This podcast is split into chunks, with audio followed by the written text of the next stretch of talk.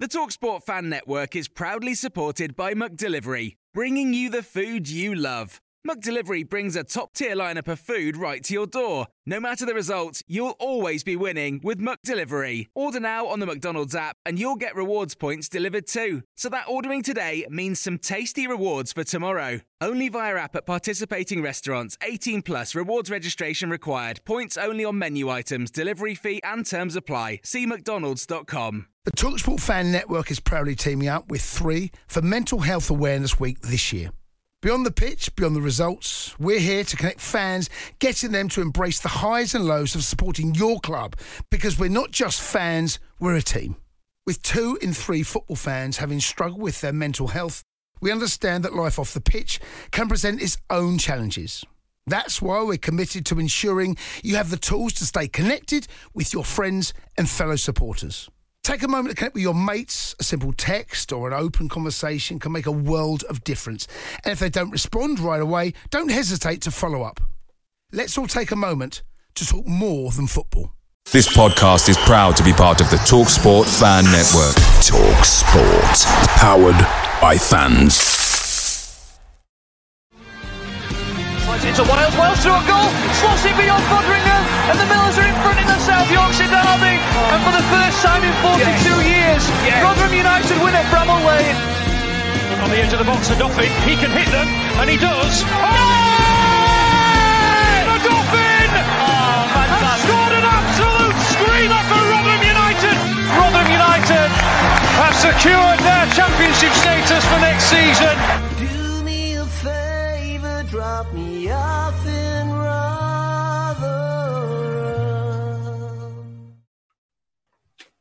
Hello, everybody. Welcome back to New York Talk.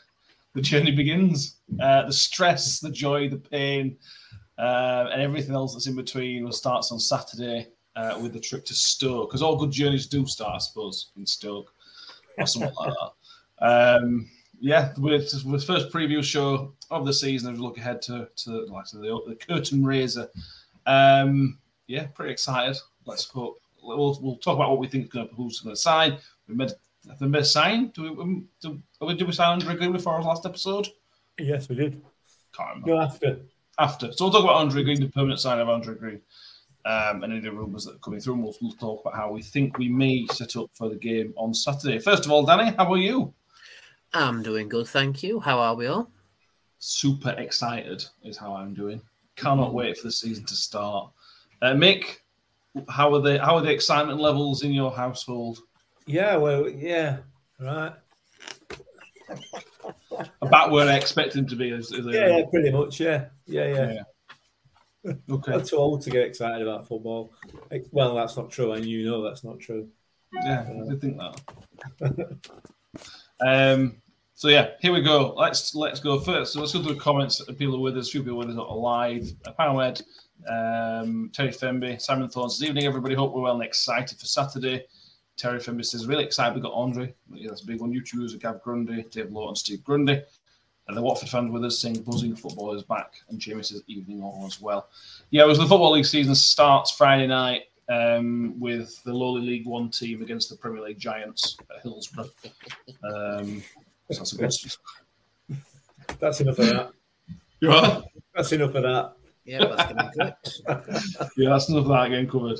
Um, so yeah, Danny, we're going to see. We don't know. We did all our predictions. If, if anybody's watching hasn't seen our predictions, go and have a look um, because we've done did a lot. Um, how are you feeling for the season? Have we predicted the predictions? But let's sort of try and take us Rotherham glasses off for a minute because everybody else in the world thinks it's pointless us turning up. To be honest, we may as well just start 2024 in League One. How are you feeling in general about the Millers going into Saturday and the season in general? Um, I think going into Saturday, I think it'd be a mistake to underestimate Stoke. You know, and a mistake going in saying, "Oh, we've got this in the bag. Look at the signings we've made." Blah blah. blah.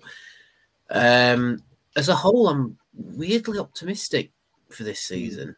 Um, it seems to be one of them where, you know, like the quote unquote experts who have made a lot of predictions have all pegged us for going down, you know, that like 20, 24th, 23rd, just still in the red zone all the time. I mean, I can count on one hand how many times I've seen Rob from staying up, and even then it's by the finest of margins from what they've said. But it's almost the way that we like it. We almost like to fly under the radar and then surprise people, and that's what I'm strangely optimistic about this season. Like I feel as though we're going to live up to that mantle of surprising people because we have recruited smartly. We've not sort of fallen back on uh, last season's success and really dug reels with uh, dug our heels in with trying to just reminisce with that success. We've tried to build up on it, and you know the signings like Cafu, Andre Green, um, and then the young lads as well will show how we want to take it to the next level. It's going to be a lot harder this season because of the um, some the aura that some of the clubs have brought with them. You know the, the quote unquote massive auras that some clubs have with them. Um, Mick's got the joke. That's good. Um, but yeah, and that's what's going to make it difficult. It's going to be like we're always going to be up against it, but we sort of live to be like that in the championship, and that's another reason why I think we'll surprise a few. Um, and yeah, like Terry Femby's just said, being underdog plays right into our hands. Exactly that. That's why I'm optimistic. Yeah, we do like it when people underestimate us. I do. That's that's when we play our best. Um, the irony is, Mick, if this squad had, had played last season, they, this this squad would not have been anywhere near the bottom three. This this squad of players would probably be sailing off into the most boring 14th place finish, 15th place finish you've ever seen. But it just emphasises the step up in quality this season. That this is arguably one of the best squads we've we've had pre-season on paper that we've had at this level in a, probably a generation. But yet we're still sat here saying it's going to be still going to be a, a mega tough season. we are, but we don't know, do we? We don't know. You know, you've got the, the clubs that come have come down, probably with the exception of Southampton, have got their own troubles, whether it be financial, whether it be on the pitch as well.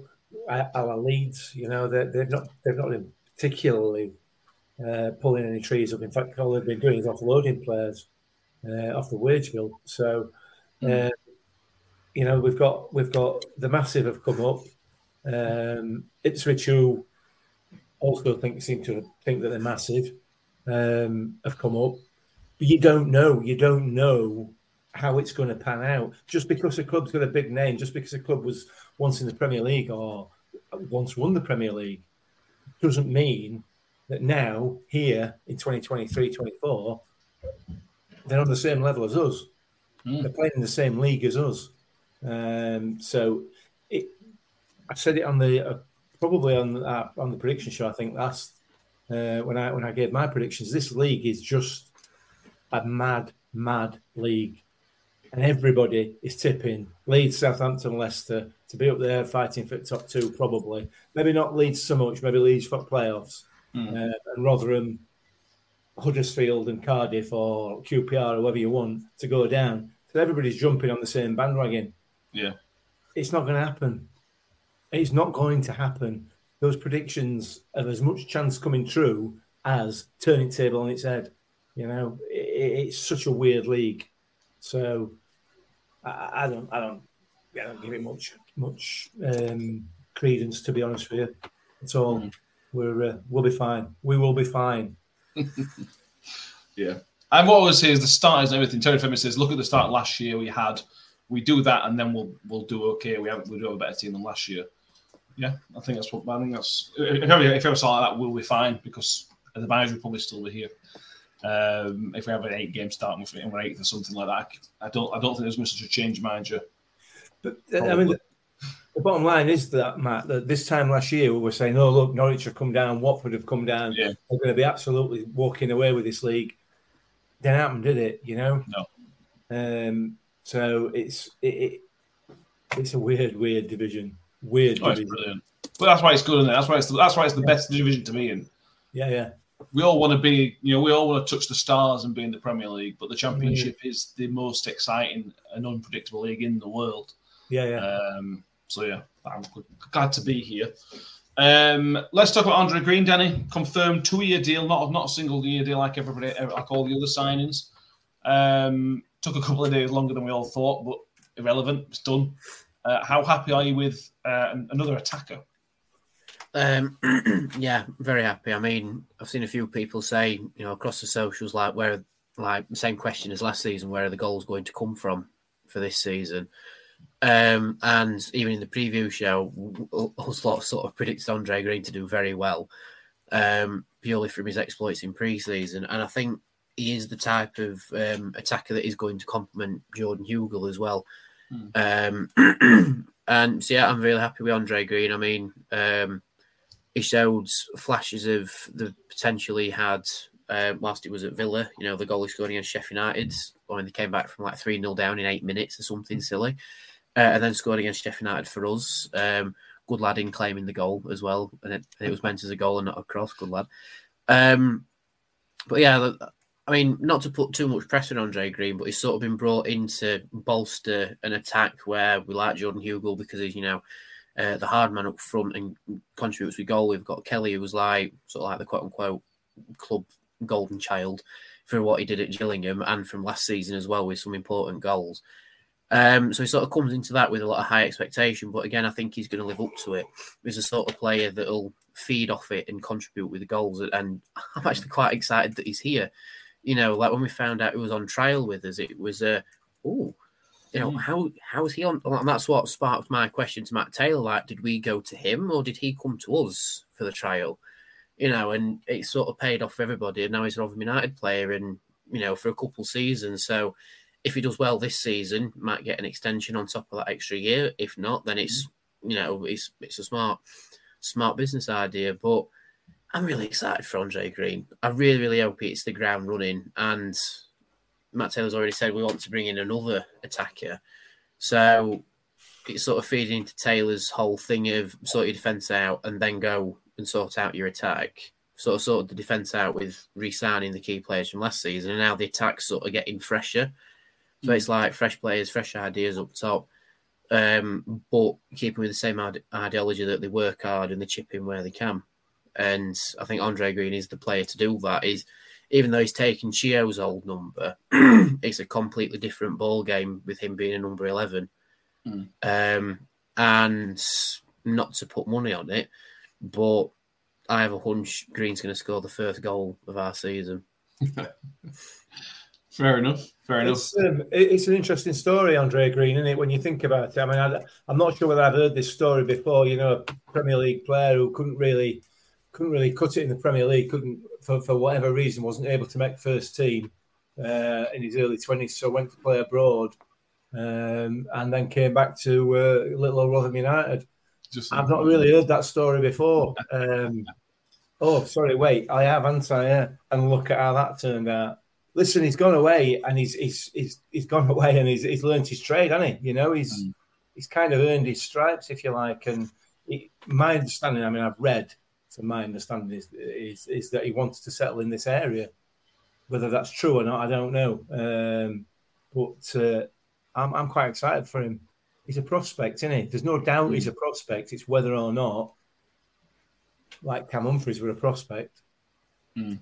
Yeah, I've got, I've got so much respect for people that for players that do that. that, that we, we, see you see players in England who really struggle to settle down in the Premier League, in the Championship, and they'll just sort of drop down. They'll just continue dropping down. You'll see random players in National League, and oh, he's still playing.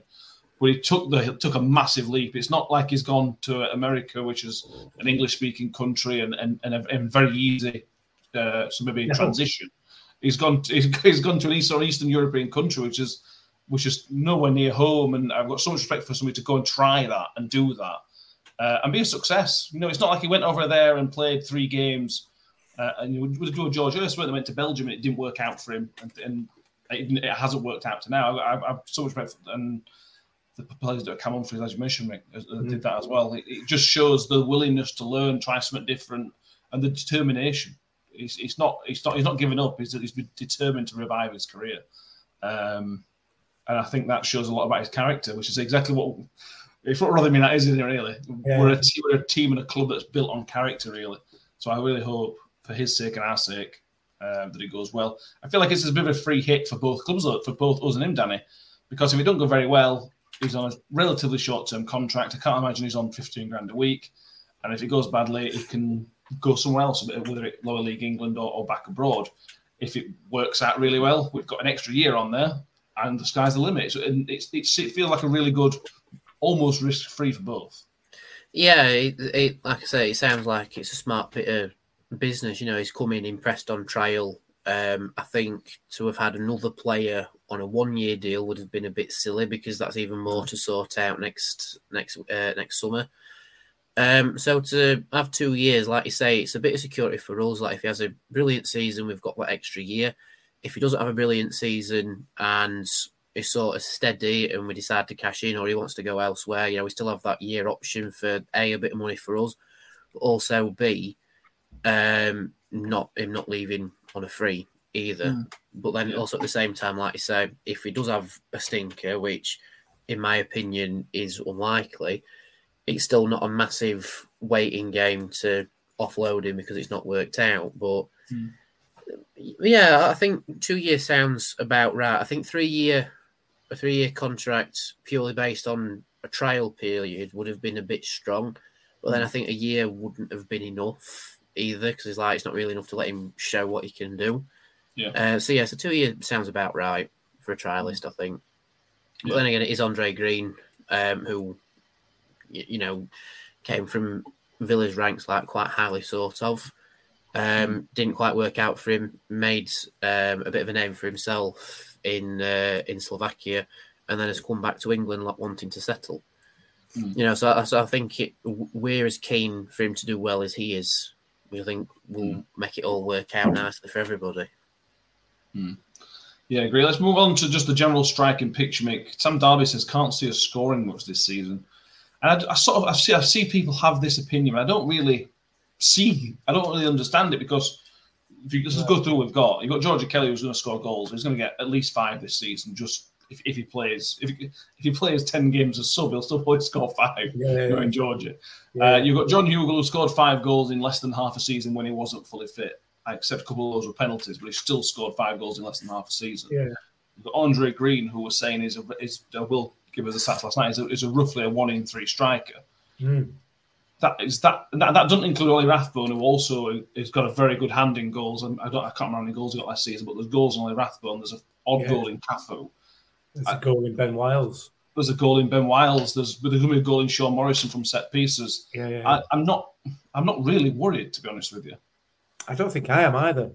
I mean, it, it would be nice to bolster that striking department, but nevertheless, you know, I, am not, I'm not too concerned about it. I'm not. Um, I don't. Uh, it's it's difficult because you know we, we you look at the quality. I think, and it's a, it's all about opinions. Into it's got to be about opinions because we've never, mm. with the exception of a couple of friendlies, we've not really seen them play together, um, yeah. or play, or the individuals play. So you know you, are kind of going off a off a very sort of small sample mm. size, if you like, aren't you? But nevertheless, I'm I'm really excited by the the the players that have come in, and I, I don't see there being an issue per se with any particular department, whether it be striking, midfield, or defence. Um, it's the key for me is whether we're going to be able to get it right tactically, which I think is where we fell down when we had that slip uh, slip up or low period in la- the last season, um, and whether we can just maintain a little bit of consistency. You know as well as I do. You both know as well as I do, and everybody listening does. You you string a, a series of results together in this division, and you're away. You're done. You know you're, you're away from that bottom and unlikely to get back down there unless you string a, a, a similar number of defeats together, which is unu- which would you know doesn't generally happen. Anybody in this division that can strike up any sort of consistency moves away from that relegation zone pretty quickly. Uh, for me, that's where we, we need to be looking. But yeah, scoring goals, I don't. I'm not too worried about. Conceding, I'm, I'm far less worried about than I was. I've ever been. Mm. Uh, I don't. I mean, I don't want to tempt fate, obviously, but it just feels the defense feels so much stronger. So, um, yeah, I, am not at this stage. I'm not concerned till five o'clock mm. on Saturday then I will be. yeah. Well, exactly. Um, let's sort of move on to Saturday in a bit more specific details, Danny, by sort of talking about the news that's come out today, which is the confirmation of, of club captain. That is Sean Morrison. Um, Ollie Rathbone had the captain's armband in Richard Wood's absence, so it was never actually captain. It just had the armband. Same with Jordan Hugill, wasn't actually captain. He just had the armband when other players weren't available. For me, this is a this is a showing. I think it's a very smart decision, a very probably a very easy decision because he just looks like a guy similar to Richard Wood. I just want to follow him into battle, really. Yeah, um, it just sort of makes sense. You know, He was Cardiff captain whilst he was there before he suffered his injury. Um, it just seems like the, you know, like the captain sort of type. You know, like it's, it's like it's like the next next man up from Woody, like you said, effectively, like uh, next man up and he takes the armband. Um, it's nothing against Ollie or Hugill. I think they were great when they were captains, even with Wilesy as well. Mm-hmm. They um, led the line when called upon, and I think if you were to look at it in one aspect, like even though Morrison's the captain, I'd say like Ollie Hugill and um, and Wiles are like the lieutenants of the club. Mm-hmm. if you want to look at it that way, like if Morrison is available, it's one of them three who's going to be with the armband. Um, so, so but yeah, I'm happy that Morrison's the captain. Um, I'd be a bit happier if he was on a longer contract with being club captain, but that might be something to look at in the future, even though he's only here for a year initially on his current deal, that might get extended if he stays fit. And if that's the case and he wants to stay here, then fantastic. We might have a longer progressional club captain like we did with Woody. Mm. Yeah. Uh, Millie says, "What about a Rathbone? Will he be number two for the captain? Seems logical based on the frequency and friendly." Yeah, as far as I'm aware, I think I'm right in saying he's vice captain officially.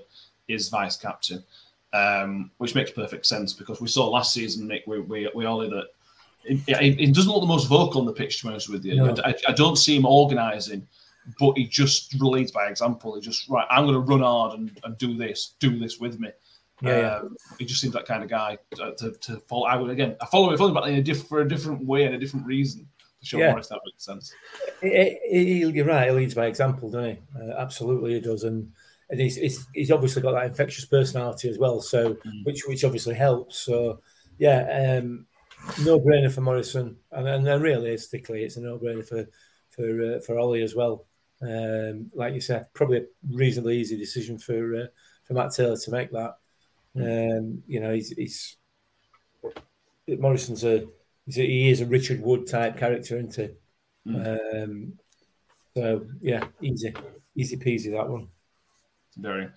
Um, so let's move forward. Let's move forward now. We've got some exciting coming up. Let's look at how we think we're going to set up. For me, there's only one way we can set up. We ain't got any wingers. So it's going to have to be a three-five-two. I can't see a, a, a way around that really. got Fred, you got Fred as a as a right winger. I think that's it as far as I can work out. Thoughts, Danny? Oh, okay. Yep. Sorry. Um, I, uh, I mean, yeah. Um, well, I'll use that excuse anyway. Um, I mean, yeah, I can see where you're coming from. We don't have out and out wingers per se, uh, but we certainly have the players here to certainly play with like advancing wing backs and playing that sort of system. Yeah. Like we can have Bramall on the left hand sides, like he's very good up and down the flank. And then, like you say, with um, Onyedinma, is that how you say it, Onyedinma? so. Uh, let me know if I've butchered that in the comments, by the way.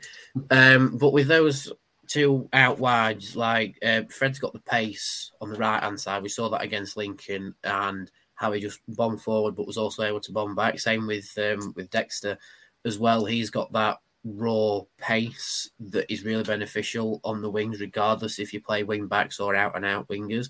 I personally thought Fred was up front in a three against Lincoln, um, but I, I he sort of lined uh, lined up wider than I thought. So, and then Bramall was a bit further forward. So maybe that's the com- the compensation. Maybe that's your five in midfield where it is more winger based wing backs mm. and just, just your central three at the back. But I do think how we lined up against Lincoln is probably the dress rehearsal of how we're going to line up against Stoke. Uh, maybe with Green in instead of Kelly. Um, but what that four four two or four? I think it was a three five two. Okay, I think. Um, yeah, but, uh, but yeah, I, think it will be Bramall and Onyedinma on, on the wide areas until we either a get more bodies in, or B, some players can fill in either or, you know, which which isn't the best, but we've sort of got Fred and Dexter on the right side, and then we've got Bramall on the left side. Ferguson's not too far away, Yeah. so that could end up being your left side sorted. But the way it's shaping up now, and the fact that we've not signed out and out wingers, we've sort of signed more uh, wing back orientated players. It does sound like it's going to be that midfield five this Mm. season, um, which you know we've played with before in the championship, and it sort of went well for us. As long as it's not a five-four-one, which was Yeah. like the curse of the previous management in the championship, with your one central striker, we should um, see that formation bear fruit, or at least fingers crossed it does. You've got Andre Green and Mick, who seems pretty mobile to be honest. So it wouldn't surprise me to potentially Andre Green as not a central striker. So if if, if we did, we saw Matt Taylor seem to like four three three last season, when that was just to get Gio in, in his right position, I don't know. But with four three three with Onyedinma on the right and maybe Andre Green as, as a as a left prong of that three could be an option. I, I don't know enough about Andre Green to sort of maybe maybe say that, but he does seem quite mobile, doesn't he? It does, and and I, I I- see him more perhaps sitting in that number ten role just behind, Mm. um, just behind Hugill, maybe, you know, maybe a three-five-one-one. I don't know. We'll have to Yeah. wait and see. Um, that's how he struck me, but again, I've, I've no evidence for it, have I? You know, it's you just you just sort of it's, it's just really difficult to tell, but. Um, I'd certainly be I'd certainly be looking at starting those two up front to, to start with uh, on Saturday. I, I, don't think his approach, Matt Taylor's approach, is going to be anywhere near the same uh, as previous management, or even, to be fair, the uh, last season's approach to away games, which was basically just dig in, wasn't it? Yeah. You know, Paul Warne started that sort of process of going away from home and digging in and, and, and, and trying to battle out a draw. And, and Matt Taylor kind of carried that on a little bit at last Stoke City away last season, you know? Um, so I don't think we're going to see that this year. Not certainly not to start with. I, I would hope anyway. Um, he seems to be a manager who wants to go out and win games, not necessarily, you know, just sort of play the percentages and see if we can get a point. So I, I suspect he will go to up top. Um, certainly at the beginning of the season, anyway. Um, And those those are the two I think he'll start with.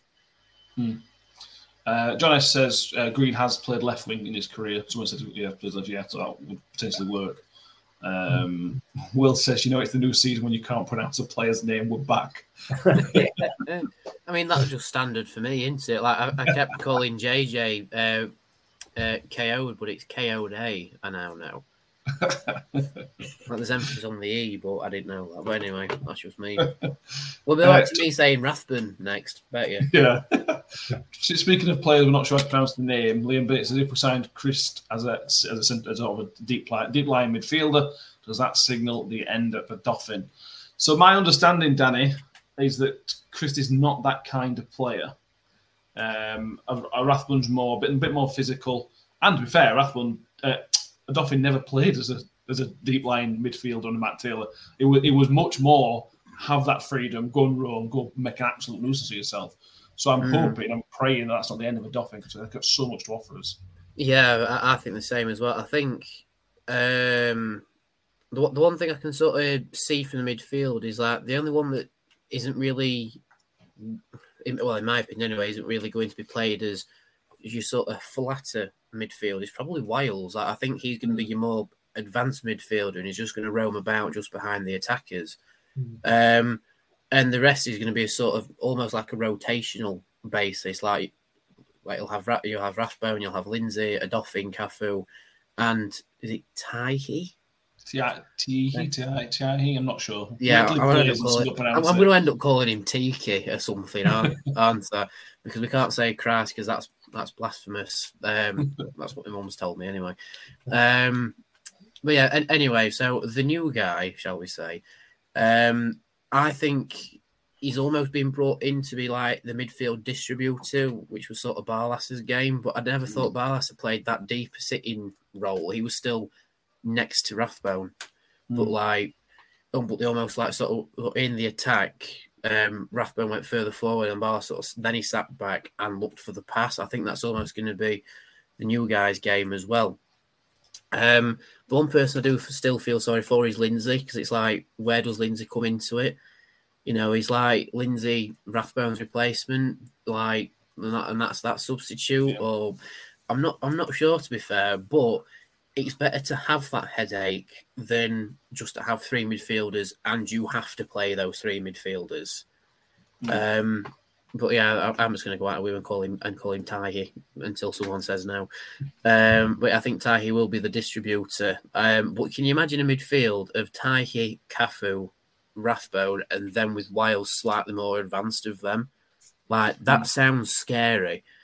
And then you've still got Odoffin and Lindsay on the bench to impact the game later on, or you know, switch out and have the Adof- Odoffin start, and then maybe bring, um, I don't know, say, um, Tahi on later on in, in the game to really stretch the play when everyone's a bit tired. Like, yeah, you, you can see where the plan starts to come together, but you can also see where the headache comes from it as well. Um, like he's just said, I'd rather have the headache than not.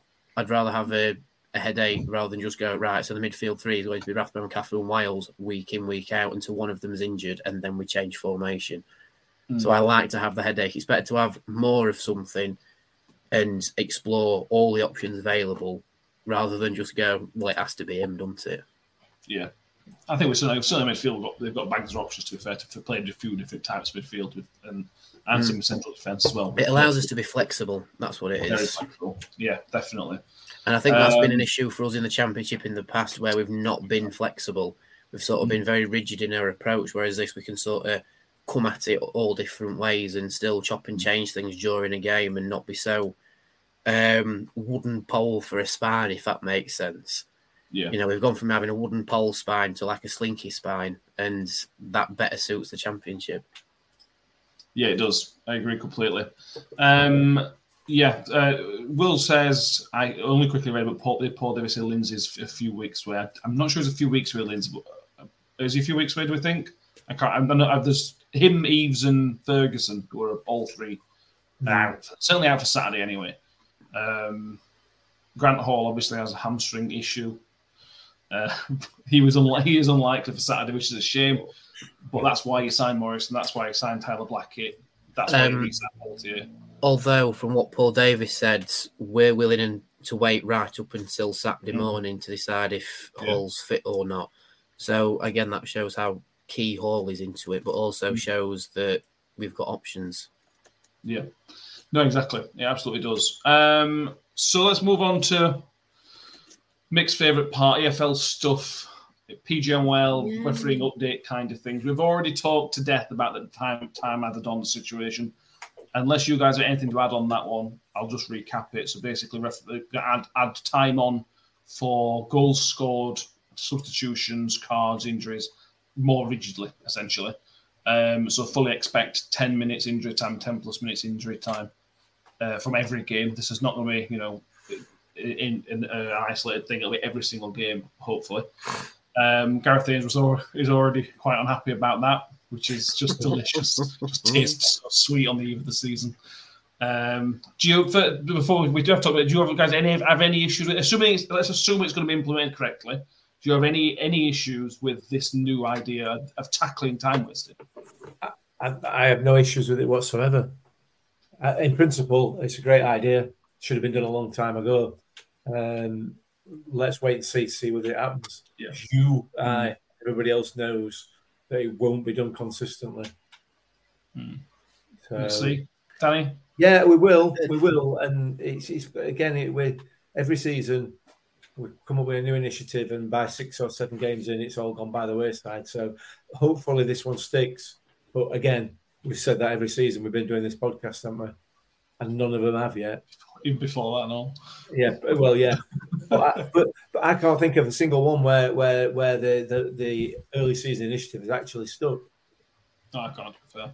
Picture the scene. All of your mates around, you've got your McNugget share boxes ready to go. Partner this with your team playing champagne football. Perfect. Order McDelivery now on the McDonald's app. There's nothing quite like a McDelivery. At participating restaurants, 18 plus serving times, delivery fee, and terms apply. See McDonald's.com. The Talksport Fan Network is proudly teaming up with three for Mental Health Awareness Week this year. Beyond the pitch, beyond the results, we're here to connect fans, getting them to embrace the highs and lows of supporting your club because we're not just fans, we're a team. With two in three football fans having struggled with their mental health, we understand that life off the pitch can present its own challenges. That's why we're committed to ensuring you have the tools to stay connected with your friends and fellow supporters. Take a moment to connect with your mates. A simple text or an open conversation can make a world of difference. And if they don't respond right away, don't hesitate to follow up. Let's all take a moment to talk more than football. Yeah. no, this is this is almost a rule change, and it's not technically a rule change, but there there is guidelines to it. There are, you know, the, I, I ain't got it in front of me because I because I, I read it and forgot, forgot about it, obviously. Um, but there is set things where the, where the game has to be stopped and timed for. So it does seem an, a real strong emphasis on this. you, re- you read it and forgot about it. Why does that sound like most referees in the EFL this season? um, but yeah, it, it's it's like a like a rule change, but like in disguise. Weirdly, mm. like it's almost bringing in stopping the clock without stopping the clock. You know, I mean, yeah. look at what's happening with the Women's World Cup. Uh, which game was it? Was it England against China where they had like 11 minutes added time? And Germany, they had about 14. Yeah, I mean, I don't think that'll be us because quite a fair chunk of that is VAR decisions as well. Because I think we took like yeah. three minutes to decide on a decision for England, whether it were a goal or not. Um, so I don't think that'll come in with us like with with, uh, with time wasting and substitutes and celebrations and stuff, it'll certainly mount up. And like Melissa says, it's interesting how it stands with levels like fitness levels to play 100 minutes plus. You know, so to say uh, to say the now conditioning players to play 100 minutes worth of football shows how big of a rule change it is. Like we could be seeing Burnley levels of added time every single match day, but hopefully not playing Burnley time or next goal winner, which is what we actually played at Burnley. Um, but then, like Will says, why not just stop the clock? Like, why not switch it to rugby rules, where if the ball goes out of play, the clock is stopped? Mm. Um, it's an interesting point. Um, and the more football is moving forward and trying to combat time wasting, we could end up seeing that. But like I said, it almost feels like the rule change in disguise, where they want to see what it's like stopping the clock without actually having someone press stop on the clock. Mm. I don't think you can stop the clock football. Rugby works because when the ball goes out of play, you've got to wait. You can't just throw the ball straight back in in rugby. There's there's a there's a there's a set you know that you've got to line up and throw it out properly or whatever. Yeah, there's more of a there's more of a sideline routine. Yeah, uh, whereas football, if it goes out for, for a throw, it could be back in within seconds or it could take two minutes. It's, I don't think it's as easy to stop the clock in football. Um, but in theory, this should should solve those problems. Um, we will wait and see. That's right. VAR helps. Also helps the multi-ball system back, which I am a big fan of as well. They should never get rid of. That was stupid to get rid of in the first place. Uh, this is different to the original one. You'll, if you've been to a preseason friendly, you'll have seen it. There's about ten balls dotted around the pitch on like a cone um, and there are ball boys, which are, from again, my understanding is the ball boys are instructed to pass the ball to the player when the player asks for it or, or something similar to that. So that should solve a lot of time wasting issues as well. Um, we'll see. We will see. Uh, there's also been a, a, an added stress on player behaviour, which is coming in as well. Uh, they want to want to stop the referees being surrounded. Uh, again, from my understanding, is if if Every time a referee is surrounded by a bunch of players, the referee will book at least one of those players. That's how I, I was explained to me on on, on telly. Um, so we'll see. Again, that, that's that's that fits right into the category of that'll do it for three weeks, and yeah. then the fourth week they'll forget all about it and they'll be back yeah. around doing it again. It'll be just daft. That's that's the obvious one to uh, to suffer the chop after uh, two or three games in it. Whereas realistically, it's the one that most reasonably shouldn't. yeah, absolutely. I mean? um, so referees need to take charge of games, uh, and that's one of the ways of doing it, isn't it? So, yeah, mm. let's wait and see on that. You know, we, we, we know what we're going to get in the championship. I can't see it being much different no. uh, to, to the way it has been over the past few years. Um, I, I guess you know you, you think about it. I suppose in reality, the referees in the championship just mirror the football teams in the championship, don't they? inconsistent. Sometimes good at the job, sometimes not. You know, it, it, it's kind of it kind of mirrors the mirrors the league itself. Um, so yeah, we'll, we'll have to wait and see. Yeah, well, uh, John Busby or Bushby, Busby is the referee for Saturday. He refereed us at least twice last season. Uh, most recently, refereed us against Reading, away at Reading with with the two late goals. No hours. He made a mistake in the West Brom game. I would give him West Brom a penalty for I think the third goal. Um, but one one mistake out of two games is a pretty good record compared to other referees that are still refereeing in the coming season. Um, moving away from refereeing side of things, there is an increase in the amount of subst- substitutes on the bench. That's increased from seven to nine, which will allow more, more, players on the bench. You still allow five substitutions in three occasions. I don't know if that's if that's one of the reasons, Danny. I sort of thinking, thinking out loud a little bit that the loan market's been so slow. Because if all the FL clubs have got nine, two extra players, they've got to fill the bench, which means they're less likely to let any youngsters go out because they might need them for 10 minutes every couple of weeks. Yeah, that's an interesting point actually, and it's sort of changed it now to a match day twenty rather than Mm. your, your stereotype of the match day eighteen. Um, so yeah, uh, maybe clubs are sort of hanging on to their younger players, like you say, and not exploring the loan market until they bring in the players to fill their own bench, and then they'll send them out on loan. So with that way of thinking, we might see the loan market probably picking up after the twentieth of August you know, and that's when it will really start uh, kicking off, if you'll pardon the pun, with the loan market. Um, but yeah, it, it, it's interesting how you know back in uh, the um, the older times of football, how there were no substitutes at all, and then it started creeping in with like one and then three, and then you could have a full bench. And now through COVID, we've bumped it up to five, and now we're still with five, but even more players on the bench. So it's almost like more of a packing out of a squad. Mm. Uh, I mean, I'm all for it because it actually reduces the chance of injury, having Yeah. more players available on a rotational basis. Um, but Well, it's just interesting to see how football evolves with it, in- for me anyway. On the flip side of that, Daniel, what it also does is benefits the team with teams with the biggest budgets. Yeah, that's true So, well. You know, there's there's you know the your likes of Leicester and Leeds and um, whoever whoever else came down with them, Southampton. You know, they could pack their bench with nine players who will probably get first team spots in most Championship clubs uh, because they can. You know, so it does benefit clubs like that as well. So, uh, but they can still only put five of them on pitch. So. Yeah.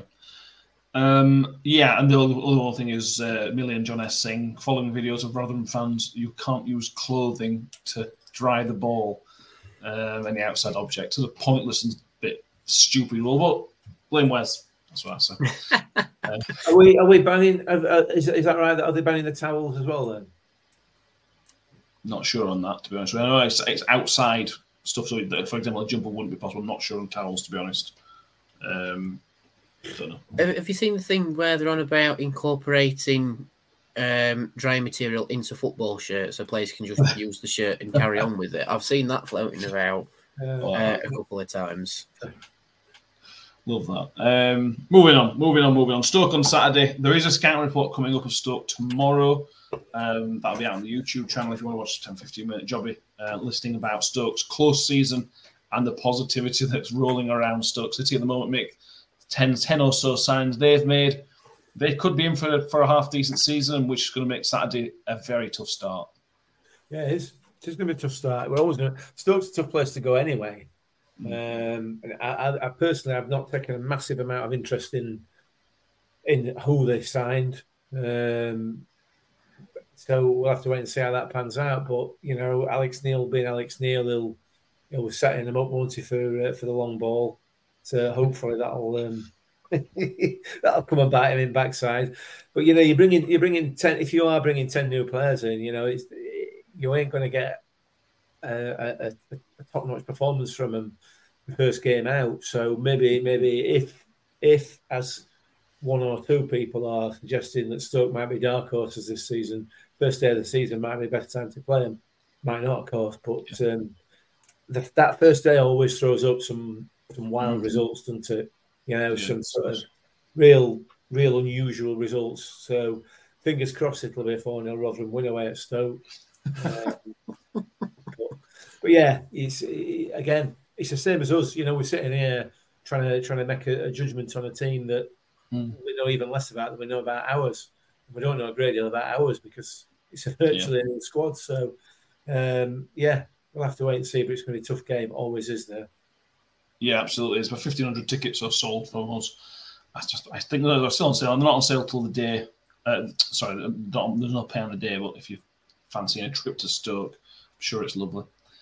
Um, Danny, on our, on our, so let's try and predict a, predict a, a, a setup and formation. I'll, I'll go first because this is easier. Victor's going to start in goal, I think.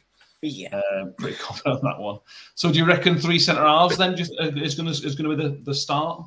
Um, yeah, I think so. I mean, we've sort of seen Humphreys playing on the right sides Mm. of the three during pre-season, um, and we're more used to him playing on the left-hand sides uh, from last season. So that's an interesting little shake-up. But you know, it's happened for a reason, and as the memes keep saying, let Taylor cook because he's making something.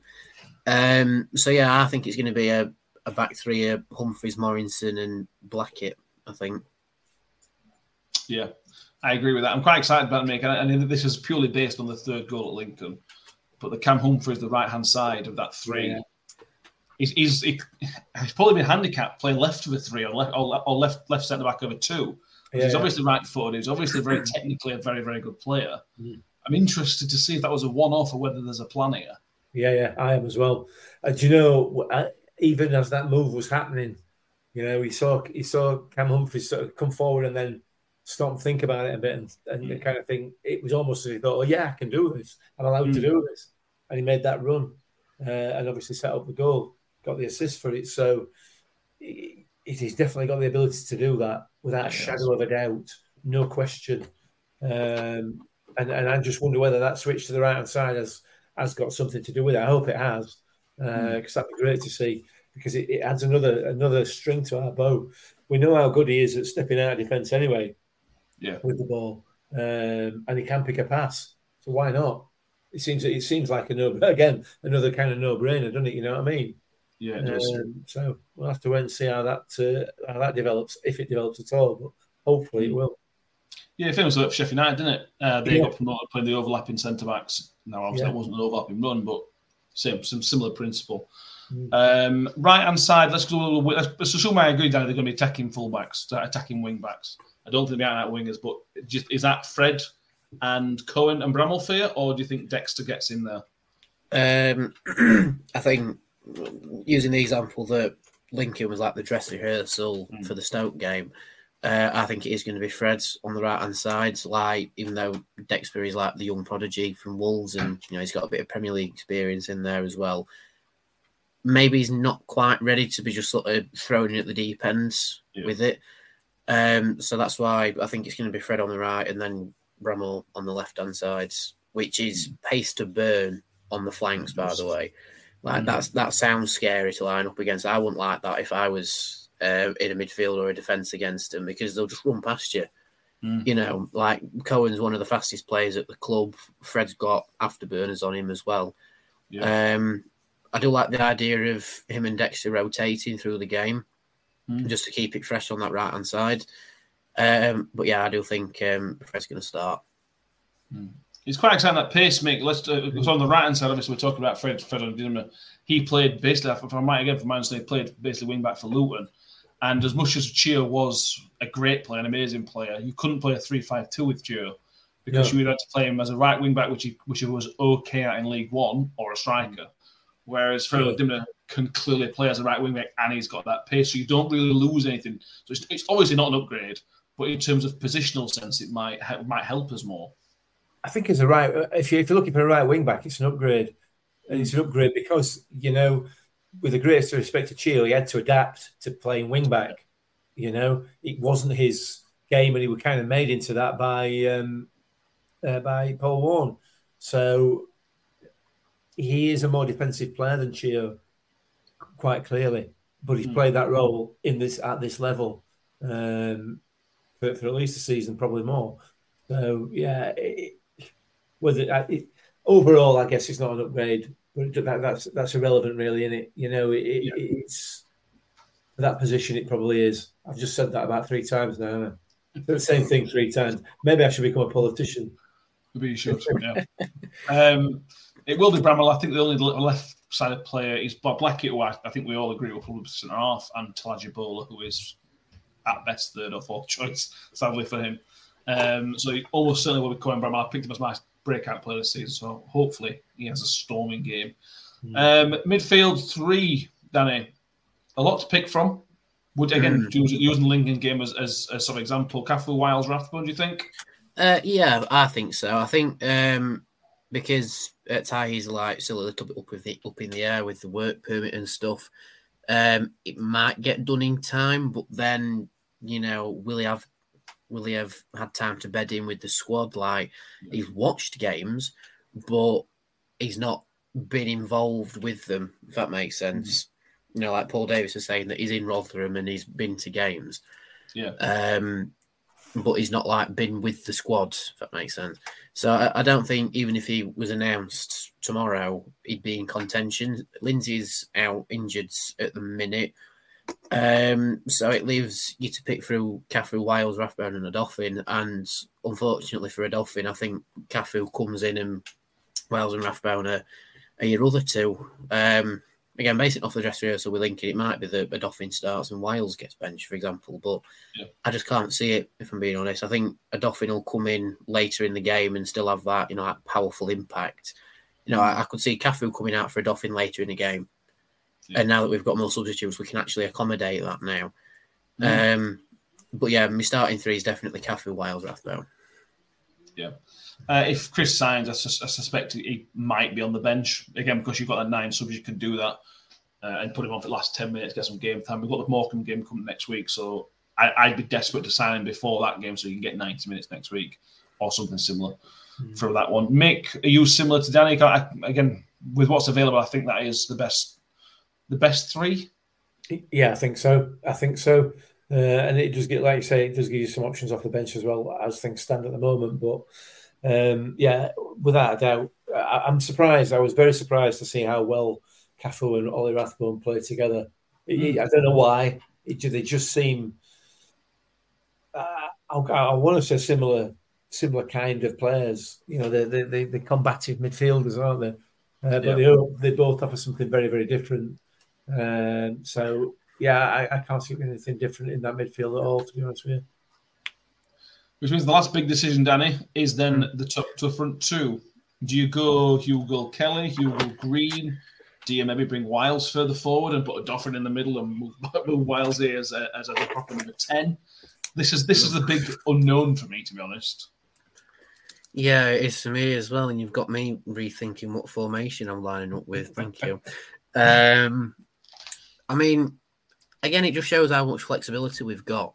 Yeah. You know, the flexibility to even consider whilst you're playing further forward and it not really damage the team and like take a block out of midfield because let's face it, Caffield's as big as two blokes anyway. Um, so it gives us that chance to not faff about with it, but be more flexible with it. Um, I mean, just doing my formation now. da, da, da. I mean, yeah, you could play, say, um, your three at the back, and then you have Fred on the right, Cohen on the left, and your midfield's more two with Cafu and Rathbone, and then have Wiles slightly more further forward. So that gives him the run across the middle, but also have your wing back sort of on the overlap beyond Wiles and into the wider places, and then uh, your front two. I do think it'll be more of a thing of a front two, unless we sort of play Fred further forward and push Green further out wide. Yeah. Um, so then it could be like a, a three-four-three almost. Um, again, flexibility, but I do think for the uh, for the start of the season, again, basing off what happened with the Lincoln game, I do think it's going to be Hugill and Green up top. Um, I think that would have been the plan if Green hadn't already played his two games as a trialist. Yeah. Um, and we sort of brought Kelly into it. Kelly did all right as well, you know, um, but Kelly's always sort of quiet when he starts games. And I think Matt Taylor sees that as well. So imagine the danger teams are going to face when you've got Hugill and Green starting against you, and then you've got the bulldozer on the bench again. you know, that that's going to be quite frightening. Um, and I think that also plays into what Matt Taylor wants to do because he still understands that Georgie is more of your impact player.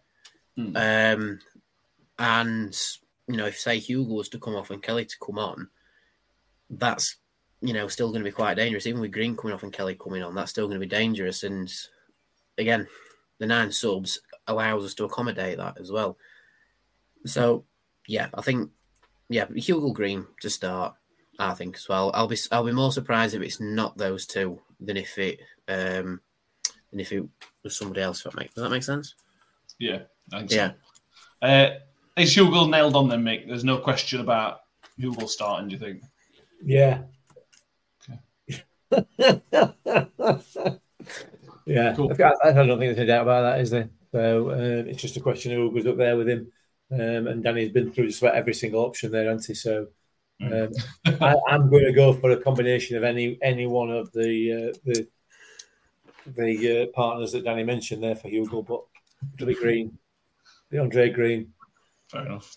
Uh, Shelley says it could we could play 4 3 1 2 with Wiles behind Hugill and Green. That was that, that would mean put off in, in the three. Uh, yeah, certainly, not- certainly. Option. I think that's they go to the there's options. You could do any. You could do, do that. You could three four three. Says three five two, four three three, whatever. There's loads and loads of options, um, which we've which we've, which we've covered. Prediction time this season. I'm going to keep a record of our predictions and laugh. We're going to put a points prediction league between us um, and laugh at how terrible we all are. The, the, New York, the New York Talk Super Six. Basically, yeah. In fact, that's not a bad idea. Shall we start a Super Six league? Because you can do that, can't you? We can do that. That's your job, Danny. You're on that, mate. You've, you volunteered yourself. Oh, dear. um, yeah, I haven't got a trophy for the winner, but I we can figure that out. I'll give somebody a, um, a booby prize or some nonsense like that. We'll work some out as the season progresses. When it becomes clearer and clearer who's the worst at it, we'll work out what we want to do with it. Um, so, Mick, first game of the season, the hardest game to predict out of the entire 46. What do you reckon? Oh God, I know. I, one one. 1 1. Boring. Yes. fine. Um, I'm going to stick with the predictions I've already done. I've go 1 0 to us. It'll be horrible. It'll be disgusting like it was last season at Stoke. It'll be hilarious when Alex Neil spontaneously combusts on the touchline. uh, if it happens again. Oh, that was such fun. Uh, Danny, what do you reckon? Um, well, I don't think it'll be as backs to the wall as it was No. last season because that that was frankly ridiculous looking back, wasn't it? Um, but I'm going to echo what you said earlier, Mick. I think playing Stoke this early in the season when they've signed ten new players, they're still going to have time gelling together in a match day situation. So that could play into our favour. Um, I've got a feel. I don't know. I've got a weird. I've got a weird hunch. It's going to be one 0 to us again, but will be a lot more pressing against Stoke rather than the ones being pressed. Okay, fair enough. The, this, I'll give you the spoiler from the uh, Stoke guy was that they expect or they expect them to press us again. They don't. They're not going to let us have a second on the ball. They would prefer us to have the ball. Work might for them to have the ball pressing wise. So, uh, so what do you say? One 0 Danny. Uh, yeah, yeah. Um, Millie says 2 1 to the Millers. Simon Thor says might be a new season, but some things never changed. 3 1. Jamie says 2 1. Terry Emma says 1 0 to us, but we take a point. That's where I'm that's where I am, Terry. That's exactly where I am. Powerman says 1 0. YouTube Move says 2 1 to us. John S 1 0 to us. Uh, so it's Kim Haywood. Cheryl Stone says 2 1 to the Millers. Powerman says he can't just I can't see us conceding with Victor and Humphreys playing together. Yeah, I can, I can buy that as well. Um, let's finish on again, try and take your Rotherham United glasses off. Is there anything that concerns you about this season? Is there anything which you think, "Ah, you know, if that if this don't work or if we don't fix this hole, we are going to be in trouble? Is there anything in there, Mick, that concerns you as it stands? You mean from a, a, a purely Rotherham United point of Rotherham view? United, yeah, that could affect our season in, in, in terms of success. Yeah, we get a lot of injuries again, it's, but that, that applies to everybody else, doesn't it? You know, um, I'm comfortable with the way the summer's gone, and, and we're not finished yet. Anyway, we know that that's been that's been been made very very clear. So, I, I, I no, I'm, I'm comfortable. I'm comfortable. I'm really happy with um, with the way things are going. But you know, come Saturday, it's come Saturday night when we've had seven pump past us because we've, we've gone out with a whimper. You know, it might be completely different. Football's football's like that, isn't it? You know, you Mm. put three or four great performances together and then turn up like a pub team. Um, Yeah. So, um, no, I'm not worried. I'm not worried at the moment. I'm, I'm certainly not worried to the extent that if I were reading the, uh, if I believed anything that I read on the internet, would make should make me worried. You know what I mean? Um, Have you ever had such a contrast between what everybody else thinks, what the outside world thinks, and how the general feel? It's not just us happy clappers, Danny, is it? No, The general it. feel is very positive. Yeah, from, from, Hmm. from, a- from a Rotherham United point of view, it is. Yeah, but when you when you move outside of that, Yeah. you know, everybody's just saying the same thing. You know, people are sheep now, aren't they? You know, they just they, somebody says something and everybody else just follows it. Uh, whatever. Yeah. Yeah. Danny, thoughts on just any worries and just the general gist and feel? Um, I mean, I know I've just done the action of Mick Fishing there, but I'm weirdly inclined to agree. It almost feels like, you know, all Rotherham fans are sort of on their own little island in the middle of Mm. the Pacific, where we know what's happening in our little bubble, but nobody else has a clue and they only assume, you know, and the assumption is that we're going to go down without much of a fight. Um, and I think the only case that that's been true is the 16 17 season where we legit didn't we went down without a fight really. Um but then they forget we stayed up with a game to spare last season by proper true grit digging in grafting out the results when we had to. Um and that's how we are. And but i think this season just to uh, echo what matt taylor said we want to play football the rotherham way but hmm. also play attractive football and they're the players that we've brought in. We've brought in the players that you want in the trenches with you, but also play attractive football. And I think a lot of teams will be surprised by that.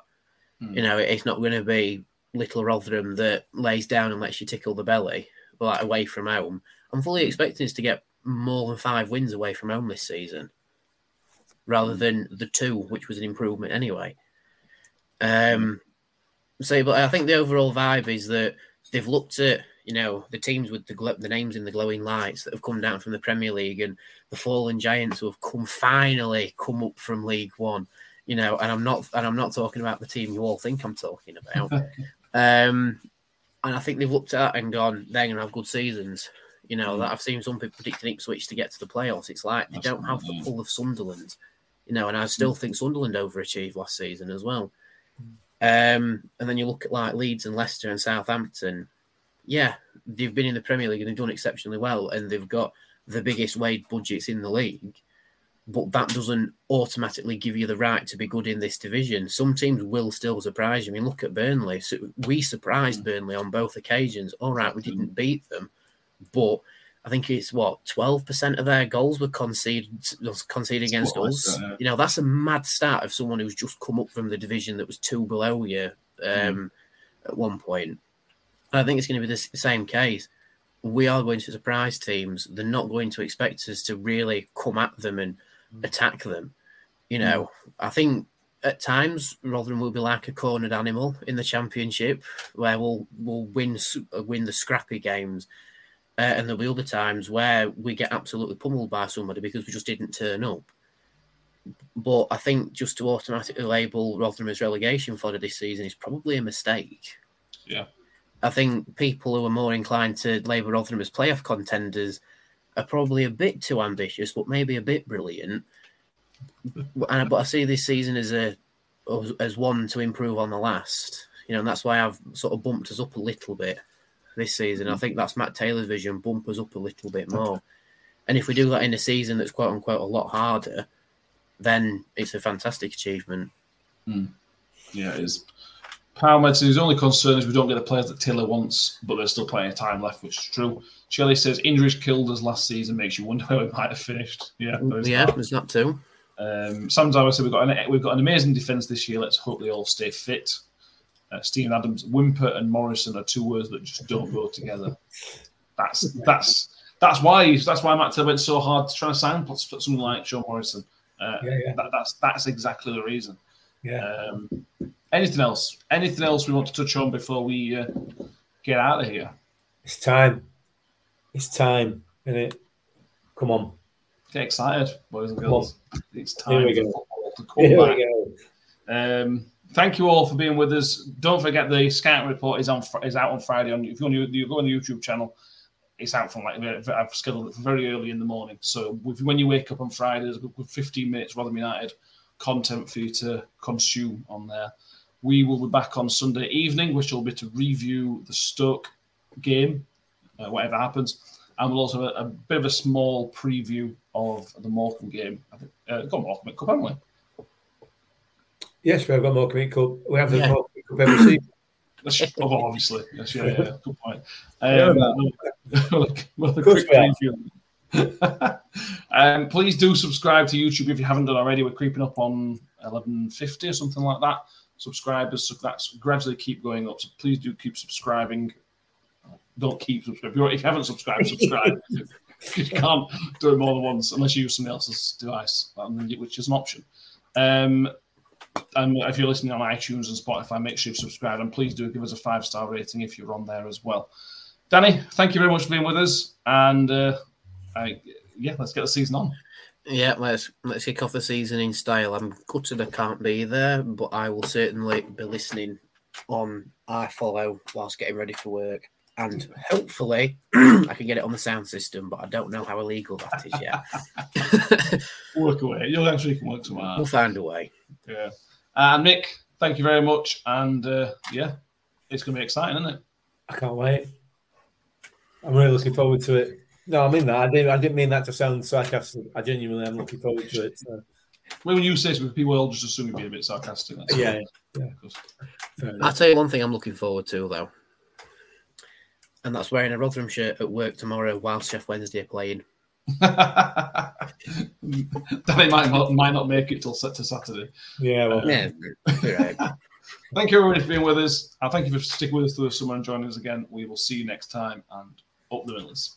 all the Up Millers. the Millers. Slides into Wiles, Wiles through a goal, slots it beyond Foderingham, and the Millers are in front in the South Yorkshire derby. And for the first time in 42 years, Rotherham United win at Bramall Lane. On the edge of the box, Odoffin, he can hit them, and he does. Oh! Odoffin has scored an absolute screamer for Rotherham United. Rotherham United have secured their championship status for next season.